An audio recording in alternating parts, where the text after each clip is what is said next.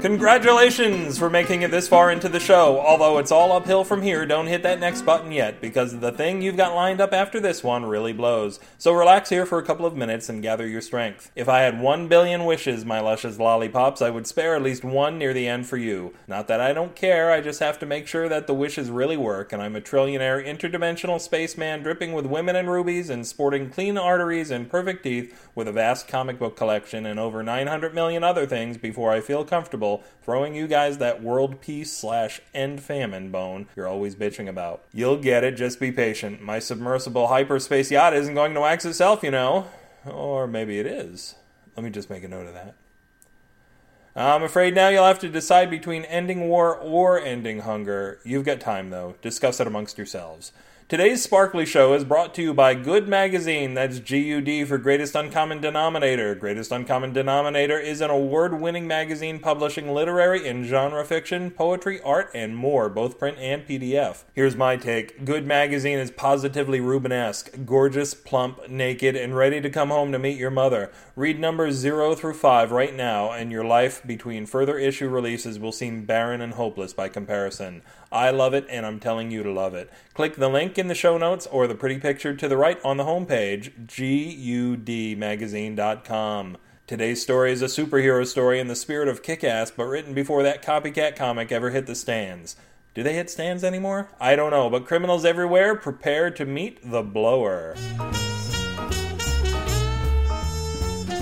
The Blower by Matthew Sanborn Smith.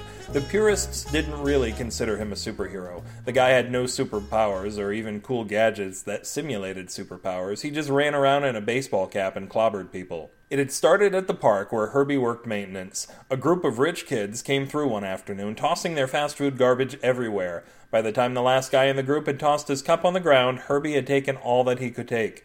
He charged them without a plan, not even sure why he charged, and he swung the only thing available, his leaf blower. He beat the hell out of those kids and ran before the cops showed up. Herbie knew he couldn't go home. The Toro logo was imprinted backwards on more than one of the kids' foreheads, and all the guys he worked with knew he favored the Toro. He decided to take up lurking in the park. His wife didn't like him much anyhow. Lurking didn't pay a lot, but there were plenty of partial corn dogs and whole squirrels to eat. Besides, his new lifestyle gave him plenty of time to fight crime. Eventually, Herbie got caught. Before he was sentenced, the judge was attacked outside of the courtroom by a guy with a weed whacker. Herbie broke away from the deputies that were transporting him back to his cell, grabbed a leaf blower from a nearby landscaper's open trailer, and beat the whacker guy senseless, saving the judge's life. Well, what could the judge do at this point? He sentenced Herbie to death by lethal injection. After all, the guy couldn't let go of his life of crime even when he was already in custody.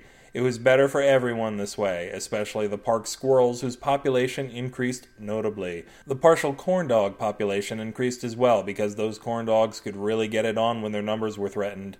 So you see, everyone was happy. Except that one guy. This story blew your leaves, you can spot it and other fabulous diversions on my blog of earthly delights, the1000.blogspot.com, or have a third helping right here at bewarethehairymango.com. Rally support for your stupid cause on the comments for this post or ski mail me at matthew at bewarethehairymango.com. 20 points for getting your email in my center hole.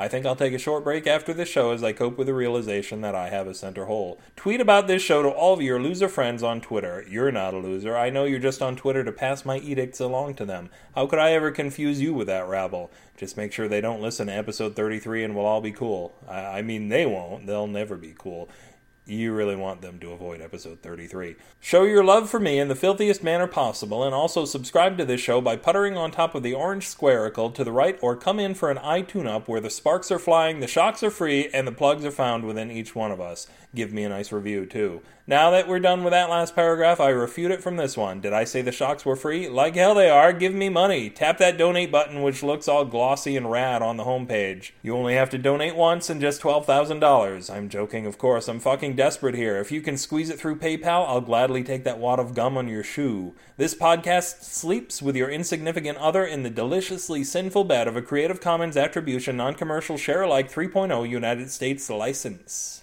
This is Matthew Sanborn Smith, hoping you keep your fruit stringy, your plastic wrap clingy, and wash your thingy. You might meet someone nice later. Good night.